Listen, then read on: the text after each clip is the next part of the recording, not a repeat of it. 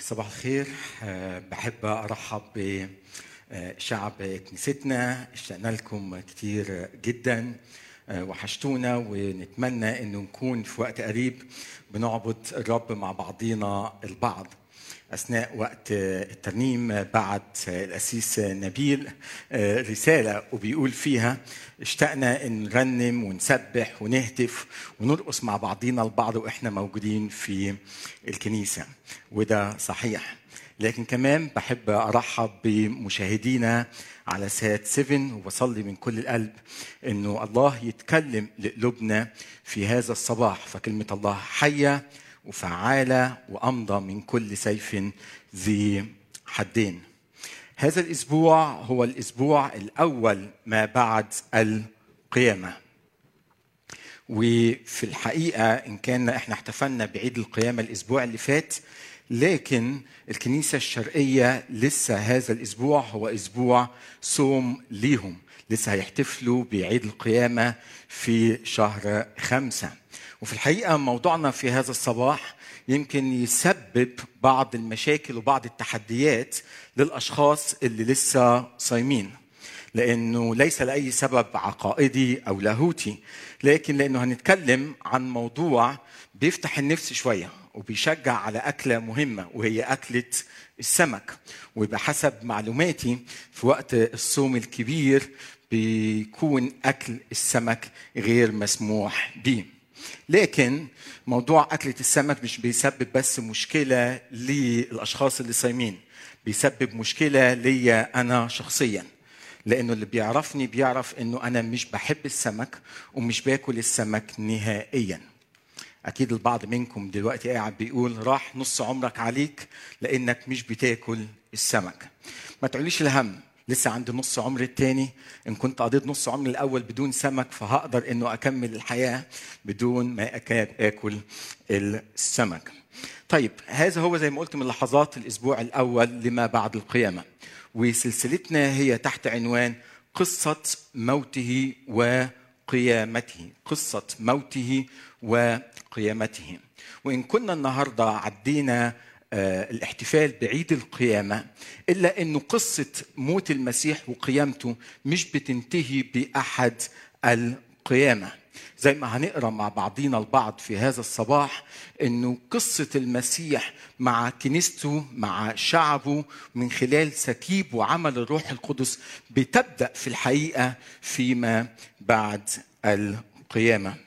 موضوعنا النهارده في هذا الصباح هو تحت عنوان الفتور سمك أو بالمصري الفطار سمك والمهمة أو المهنة راعي. وهنتكلم من إنجيل يوحنا والأصحاح 21 عن لقاء مهم جدا عندما ظهر المسيح للتلاميذ وهم على بحر طبرية وهناك اتقابل على وجه التحديد في لقاء خاص مع بطرس ومع يوحنا. خلونا نقرأ مع بعضينا البعض من إنجيل يوحنا وهقرأ الجزء الأول من هذا الإنجيل من الأعداد واحد إلى العدد 14 وبعدها هنكمل إلى نهاية الأصحاح. إنجيل يوحنا الأصحاح 21 والأعداد من واحد إلى 14. تقول كلمة الله بعد هذا أظهر أيضا يسوع نفسه للتلاميذ على بحر طبرية. ظهر هكذا. كان سمعان بطرس وتوما الذي يقال له التوأم ونثنائيل الذي من قانا الجليل وابن زبدي واثنان آخران من تلاميذه مع بعضهم. قال لهم سمعان بطرس أنا أذهب لأتصيد. قالوا له نذهب نحن أيضا معك. فخرجوا ودخلوا السفينة للوقت وفي تلك الليلة لم يمسكوا شيئا. ولما كان الصبح وقف يسوع على الشاطئ. ولكن التلاميذ لم يكونوا يعلمون إنه يسوع. فقال لهم يسوع يا غلمان ألعل عندكم إداما؟ أكل خبز؟ أجابوه لا. فقال لهم ألقوا الشبكة إلى جانب السفينة الأيمن فتجدوا فألقوا ولم يعودوا يقدرون أن يجذبوها من كثرة السمك. فقال ذلك التلميذ الذي يسوع الذي كان يسوع يحبه لبطرس هو الرب. فلما سمع سمعان بطرس إنه الرب اتزر بثوبه لأنه كان عريانا وألقى نفسه في البحر. وأما التلاميذ الآخرون فجاءوا بالسفينة لأنهم لم يكونوا بعيدين عن الأرض. إلا نحو 200 ذراع وهم يجرون شبكة السمك. فلما خرجوا إلى الأرض نظروا جمرا موضوعا وسمكا موضوعا عليه وخبزا. قال لهم يسوع قدموا من السمك الذي أمسكتم الآن. فصعد بطرس سمعان بطرس وجذب الشبكة إلى الأرض. ممتلئه سمكا كبيرا 153 ومع هذه الكسره لم تتخرج الشبكة.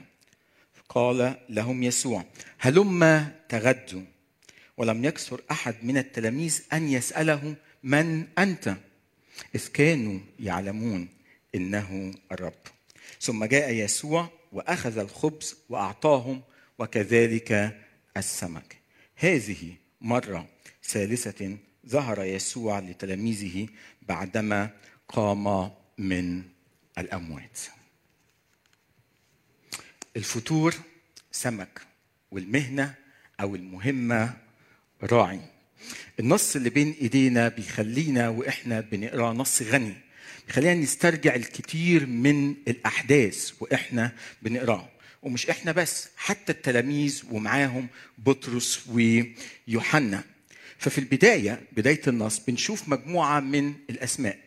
وهم نموذج لعدد التلاميذ اللي كانوا مع المسيح. لكن كمان بنتذكر مع بعضينا أول ما بنقرأ النص معجزة اصطياد السمك بنتذكر المرة الأولى اللي اتقابل فيها المسيح مع التلاميذ. وحصل موقف شبيه بهذه القصة اللي إحنا قريناها مع بعضينا البعض. لكن في المرة الأولى دعا يسوع التلاميذ إن هم يتركوا كل شيء ويتبعوه. وفي المرة الأولى أيضا قال لهم من النهاردة أنتم مش هتكونوا صيادين سمك لكنكم هتكونوا صيادين ناس. لكن كمان النص وإحنا بنقرأ بنتذكر مع بعضينا مشهد يسوع وهو في جثماني. بتتذكروا إنه في وقت الصلب ابتدى بطرس يهرب ويتدارع وفي وقت من الأوقات اتجمع مع مجموعة من الرجال كان في كمان حطب كان فيه نار وفي هذه اللحظة أنكر بطرس المسيح. وأكيد وبطرس بي بيشوف المسيح أمام عينيه كمان مرة وهو قاعد عم بيحضر النار وعم بيحضر الجمر وعم بيشوي السمك عم بتيجي في ذاكرة بطرس هذا الموقف القديم الذاكرة المؤلمة اللي فيها أنكر يسوع المسيح. لكن في عدد كمان 13 بيقول الكتاب المقدس إن يسوع أخذ خبز وأعطاهم وكذلك السمك. وهذه الكلمات بتذكرنا بالعشاء الأخير عندما أخذ المسيح الخبز وكسر وبارك وأعطاهم. لذلك البعض بيقول إن كان هناك العشاء الأخير لكن هناك أيضا الفطور الأخير. فدي المرة الأخيرة اللي أخذ فيها المسيح الفطور مع تلاميذه. لكن وإحنا كمان بنقرأ القصة كلنا عارفين إنه المسيح سأل بطرس ثلاث مرات أتحبني؟ أتحبني؟ أتحبني؟ وأكيد أنا وأنتم بنتذكر الثلاث مرات كمان اللي أنكر فيهم بطرس شخص المسيح. لكن المشهد اللي مضحك كمان في هذا النص هو مشهد بطرس ويوحنا. دايما في إنجيل يوحنا بنشوف بطرس ويوحنا موجودين في أماكن كتير مع بعضهم البعض. لكن دايما بنشعر من وقت للتاني إنه في نوع هيك من من الحوار من المناقشه بينهم وبين بعضيهم. وهنا بنتذكر وإحنا بنشوف هذا المشهد لما أخبرت مريم التلاميذ بإنه يسوع قام من بين الأموات وإنه القبر فارغ إنه ابتدى بطرس ويوحنا يجروا بسرعة إلى القبر عشان يتأكدوا من هذا الخبر. وبنعرف كلنا مين وصل في النهاية لكن بنشوف في نهاية هذا الأصحاح كمان هالنقار أو النقاش اللي بين بطرس ويوحنا وهنتكلم عنه مع بعضينا البعض في هذا النص في فكرتين في هذا الصباح أنا حابب إنه أتكلم عنهم. الفكرة الأولى هي اللي بيشير ليها النص من خلال معجزة صيد السمك الكبير. وهنا بنشوف ده نموذج لبطرس للتلاميذ للكنيسة لينا إحنا في هذا الصباح. والمسيح بيذكرنا بإنه ملكوت الله هو عبارة عن صياد. بياخد الشبكة بيرميها في قلب البحر وبيطلع شمك سمك من كل نوع ومن كل صنف. فهكذا هو ملكوت السماوات. وبيذكرنا إنه في يوم من الأيام الله دعا بطرس ودعا التلاميذ إن هم يكونوا صيادين للناس. ياخدوا البشارة ياخدوا كلمة الله ويشاركوا بها الجميع فليه خراف آخر زي ما بيقول يوحنا في إنجيله في الأصحاح العاشر ودي مشيئة الله إنه يجمع كل هذه الخراف ويحضرهم إلى الحظيرة. لكن الفكرة الثانية كمان اللي حابب أشارك فيها في هذا الصباح هي مرتبطة بشخصية بطرس. بطرس شخصية أساسية في هذا النص ف وخصوصا فكرة ترميم وشفاء بطرس. أكيد بطرس وهو بيتقابل مع المسيح متذكر التجربة القاسية اللي فيها أنكر المسيح وسببت جرح سببت يمكن نوع من الفشل من الإحباط في حياته. لكن المسيح يرى في هذا التلميذ المكسور قائد حقيقي لكنيسته.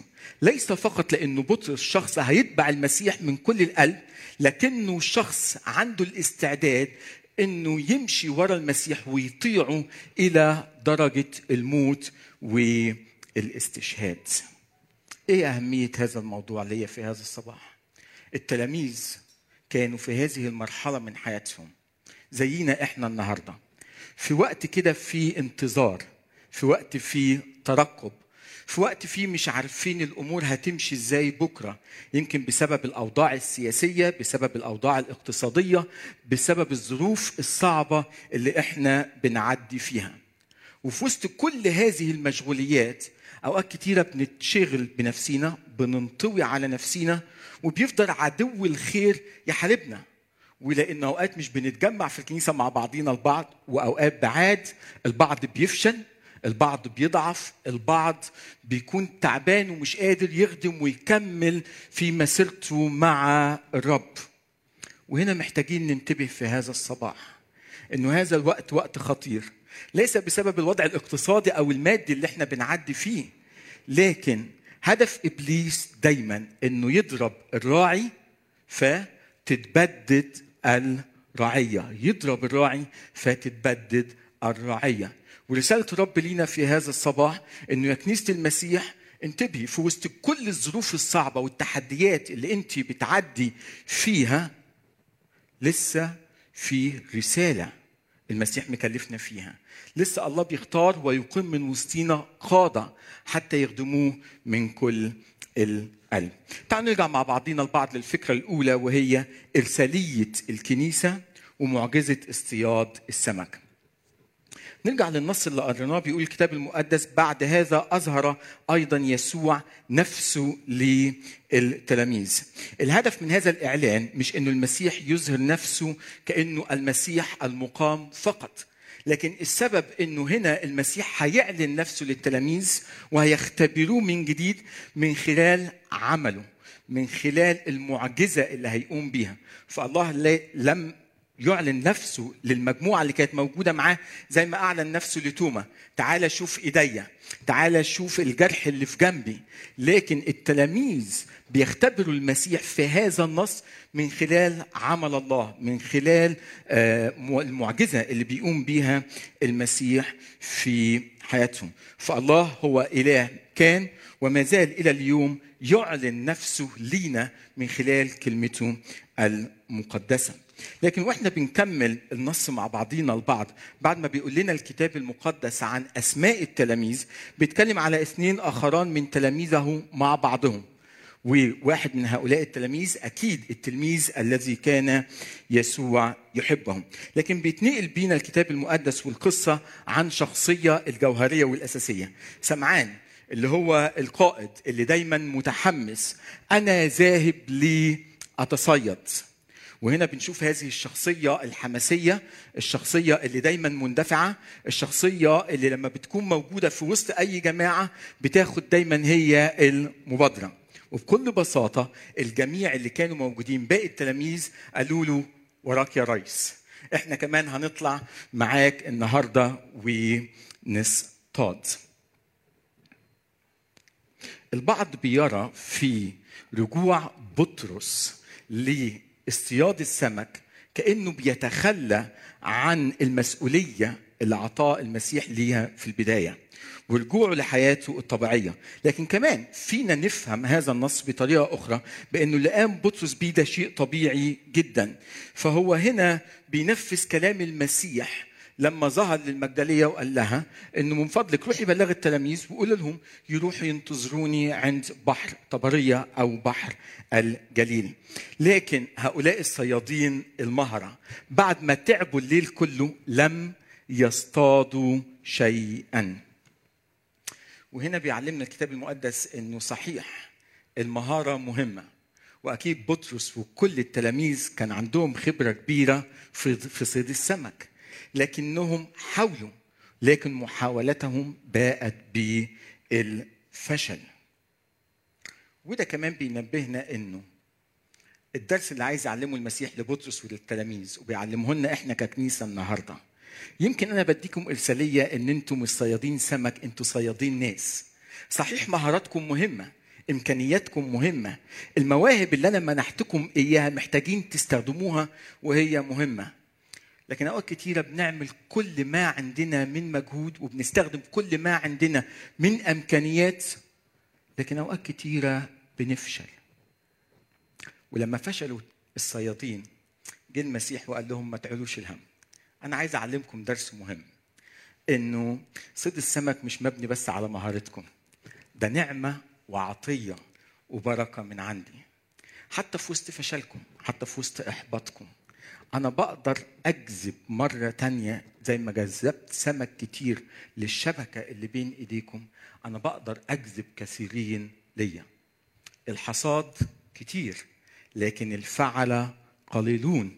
وصلاتي في هذا الصباح إنه كل واحد فينا يصلي هذه الصلاة. يا رب اختارني أنا. اختارني أنا. خليني أنا أكون واحد من الناس اللي بيعملوا في كرمك لكن بتكمل معانا القصة وبتقول كده إنه لما نادى عليهم المسيح ما كان ما قدروش يعرفوه. لكن بعد شوية أول ما حصل إنه رموا الشبكة وكان في سمك كتير ابتدى يصرخ يوحنا بكل ما عنده من قوة ويقول هو الرب. هو الرب. أنا عارفه. أنا عارفه. أنا عارفه لأن اختبرته من قبل. أنا عارفه لأنه شفته من قبل. أنا تذكرت المعجزة اللي عملها معانا أول مرة اتقابلنا معاه فيها. وقتها إحنا فشلنا وقتها إحنا أحبطنا.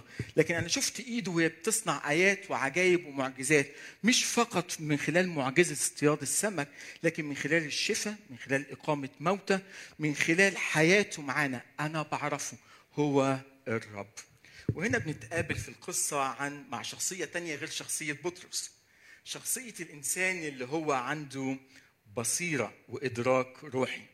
اللي لما بيشوف وين الله بيعمل وين الله بيشتغل تلاقيه في وقت من الأوقات كده بيقول لك أيوه هو ده الرب. أنا عارف إنه دي طرقه أنا عارف إن دي إيده. أنا شايف الرب هو بيشتغل في هذا المكان. أنا بعرفه لأنه اختبرته فهو الرب. لقد عرف يوحنا المسيح من خلال ما قام به فهو التلميذ القريب منه. وهذا المشهد بيذكرنا زي ما قلت بهذه البصيرة والإدراك الروحي اللي عند هذا الشخص. لكن تكمل بينا القصة كمان مرة ويجي المشهد بعتقد الجوهري والمهم. بعد ما اصطادوا سمك يقول الكتاب المقدس إنه أول ما سمع بطرس إنه هو الرب بسرعة حط هدومه عليه ولأن هو المتحمس والقائد وهو اللي دايما لازم يكون سباق قرر إنه ما ينتظرش لحد لما تطلع الشبكة بكل السمك اللي فيها لكن قرر إنه يوصل للشاطئ بسرعة ويوصل للمسيح قبلهم كلهم عايم. وبعدها يقول الكتاب المقدس وصلوا التلاميذ. وأول ما وصلوا ابتدى بطرس يساعدهم بإنه يلا نطلع ال- السمك من البحر وهنا ابتدى المسيح يجهز ليهم هذه الوجبة الغنية. ابتدى يحضر الحطب ابتدى يحضر المشاوي وقال لهم يلا يا شباب ادوني من السمك اللي أنتوا طلعتوه وهلم تغدوا تخيل معايا هذا المشهد. التلاميذ قاعدين. ما تخيلوا انه هيرجعوا يمكن يشوفوه مرة تانية. وفجأة قاعدين مع المسيح على الشاطئ وهو محضر المشاوي والسمك ومفيش أحلى من كده فطور يمكن أنا من جوايا بقول كان نفسي أكون موجود معاهم بس للأسف لأنه مش بحب السمك شوية يمكن متردد بس أكيد يمكن القعدة مع المسيح حلوة وبتشبع وبتغني أكتر من أي شيء تاني. بعد ما عدينا على القصة بسرعة أو الجزء الأول منها إيه اللي حابين نتعلمه في هذا الصباح؟ إيه الرسالة اللي بيعلمها يسوع للتلاميذ ولكنيسته أول شيء بنتعلمه إنه الحصاد كتير. إحنا في وقت صحيح انتظار في وقت يمكن تعبانين في وقت يمكن مش عارفين الأمور هتمشي إزاي بكرة. لكن الحقيقة المهمة اللي مش لازم تنساها الكنيسة في كل لحظة وفي كل وقت إنه اليوم يوم خلاص. الوقت وقت مقبول. إنه الحصاد كتير. إنه حوالينا في ناس بتتألم في ناس تعبانة في ناس بتموت في ناس حاسة بالفشل والإحباط. وهؤلاء الناس محتاجين كلمة الحياة محتاجين إنه أنا وإنت نشاركهم بمحبة الله. لكن الحقيقة اللي محتاجين إنه نتذكرها في هذا الصباح إنه الله إله مازال يعمل. الله بيحب شعبه بيحب خلقته بيحب البشرية وهو بيدعونا جميعا إنه نعمل مع الله إنه ناخد محبته ونشاركها مع كل البشر. فده الدرس الأول اللي محتاجين نتعلمه إنه الحصاد كتير. يمكن أنت قاعد بتفكر بتقول عماد أنا تعبان. أنا محتاج اللي يهتم بيا. أنا محتاج إنه اللي يساعدني خلال هذا الوقت. عايز أقول لك في هذا الصباح إنه قرب للمسيح. ارجع للمسيح من كل قلبك. وتذكر إنه لما بنقف على رجلينا وبنخدم المسيح من كل القلب هنا بيرجع مرة تانية حماسنا بترجع محبتنا بنرجع نقدر نقف على رجلينا ونكمل مسيرة الحياة. لكن الدرس الثاني اللي محتاجين نتعلمه في هذا الصباح هو إنه يوحنا هو الشخص القريب هو شخص ذو بصيرة وعنده إدراك روحي. هو عاش مع المسيح هو اختبر المسيح هو بيعرف المسيح من خلال طرقه ومن خلال أعماله. فهو شخص بيقدر إنه يدرك أين وكيف ومتى يعمل الله. ودول الناس اللي بنبقى محتاجينهم في الكنيسة. محتاجين الناس اللي بيقدروا يكونوا هذا النوع من الخدام. تلاقيه شخص مش مندفع تلاقيه شخص هادي تلاقيه شخص دايما كده مش متحمس زي بطرس ودايما بيتحرك بسرعة. لكن شخص تلاقيه قاعد وقادر يشوف أين يعمل الله وبيقول لك أيوه الله بيتحرك في الاتجاه ده. خلونا نمشي ككنيسة في هذه الخدمة. يلا بينا نخدم الرب لأنه في احتياج في وسط شعبه في هذا المكان. فهذا الشخص هو شخص ذو بصيرة وإدراك روحي. لكن معرفة يوحنا بالرب كان سببها الأساسي هو اختباره بالرب. هو عارف طرق الله هو عارف معاملات الله ليه. عشان كده بصلي إن تكون صلاتك وصلاتي في هذا الصباح هي طرقك يا رب عرفني وسبلك علمني. ساعدنا يا رب إنه نعرف أنت كيف بتعمل فين بتشتغل إيه هي طرقك إيه هي معاملاتك ونعرفك أكتر كل يوم من خلال اختبارنا ليك. لكن الدرس الثالث والمهم والأخير اللي حابب أختم بيه في هذا الصباح هو فشل الصيادين وشخصية بطرس. فشل الصيادين وشخصية بطرس. زي ما قلت من لحظات أوقات كتيرة بنخدم الرب من كل القلب وأثناء خدمتنا للرب بنوصل لمرحلة من الفشل بنوصل لمرحلة من الإحباط مش قادرين نكمل ويمكن لأنه اعتمدنا على مهاراتنا يمكن اعتمدنا على إمكانياتنا. لكن لما بنفشل ده بيعلمنا درس مهم بعتقد التلاميذ وبطرس اتعلموه. إنه الخدمة مش مبنية على إمكانياتنا وقدراتنا لكن مبنية على عمل الله على محبة الله على عمل الروح القدس في حياة النفوس. علشان كده إن كنت حاسس بفشل في حياتك فأنا بدعوك في هذا الصباح إنك ترفع عينك للسماء وتقول له يا رب يمكن أنا في الماضي اتكلت على نفسي اتكلت على إمكانياتي اتكلت على قدراتي لكن في هذا الصباح أنا أتكل عليك أنت وحدك. لكن الفشل لم يكن فشل الصيادين لوحدهم لكن فشل بطرس. ودي النقطة اللي أنا حابب أختم بيها معاكم. بطرس يتقابل مع المسيح بعد ما فطروا بعد ما أكلوا والجو كان مناسب كده جدا. ابتدى بطرس المسيح يفتح حديث مع بطرس يقول له بطرس أنت بتحبني؟ قال له أنا بحبك. قال له ارعى غنمي. بتحبني تاني مرة؟ نعم ارعى غنمي. بتحبني؟ أيوة ارعى غنمي لكن ثالث مرة حزن بطرس جدا بسبب كلام المسيح وكأنه المسيح بيشكك في محبة بطرس ليه. لكن هنا بنتذكر مع بعضينا حقيقة مهمة إنه في الحقيقة المسيح بيحاول إنه يتعامل مع ماضي بطرس. المسيح بيتعامل مع ماضي بطرس وكأنه بيقول لبطرس بطرس أنا عارف أن أنت أنكرتني ثلاث مرات. أنا مدرك هذه الحقيقة تماما لكن مش هتقدر تكمل الخدمة إلا لما تتعامل مع هذا الماضي. بس في هذه اللحظة بنشوف نعمة الله.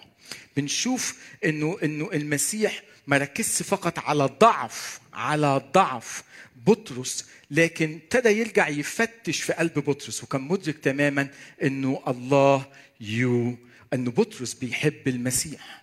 إنه بطرس لسه متمسك بالمسيح عنده استعداد يتبع المسيح إلى درجة الموت.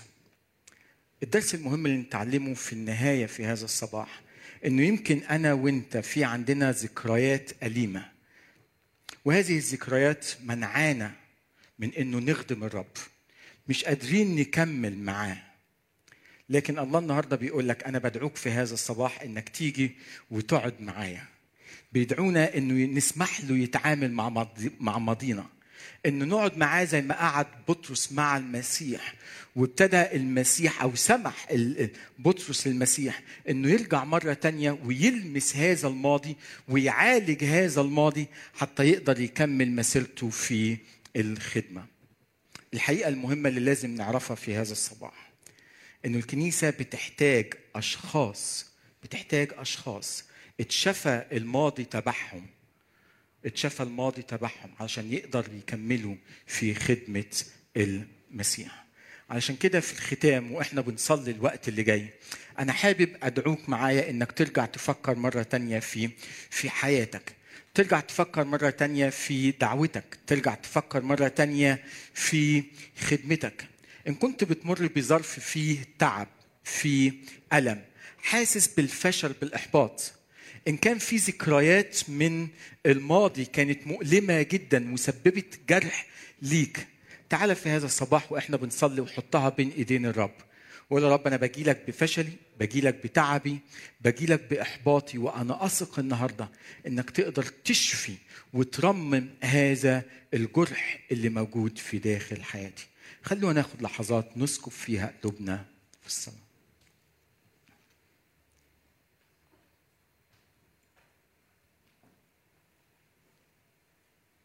يا رب إحنا بنشكرك بنشكرك من أجل محبتك بنشكرك من أجل ثقتك فينا أيها السيد الرب يا رب بنيجي أمامك في هذا الصباح و... وكلنا يمكن في وقت في تعب في ألم في انتظار في ترقب. يمكن في جروح من الماضي يا سيد. يمكن في كبرياء يمكن في اندفاع يمكن في حماس. يمكن في أسباب كتيرة خلتنا نفشل سواء في علاقتنا معاك أو في خدمتنا. لكن بنجيلك في هذا الصباح أيها السيد الرب و... وبنقول لك تعالى وتعامل مع ماضينا.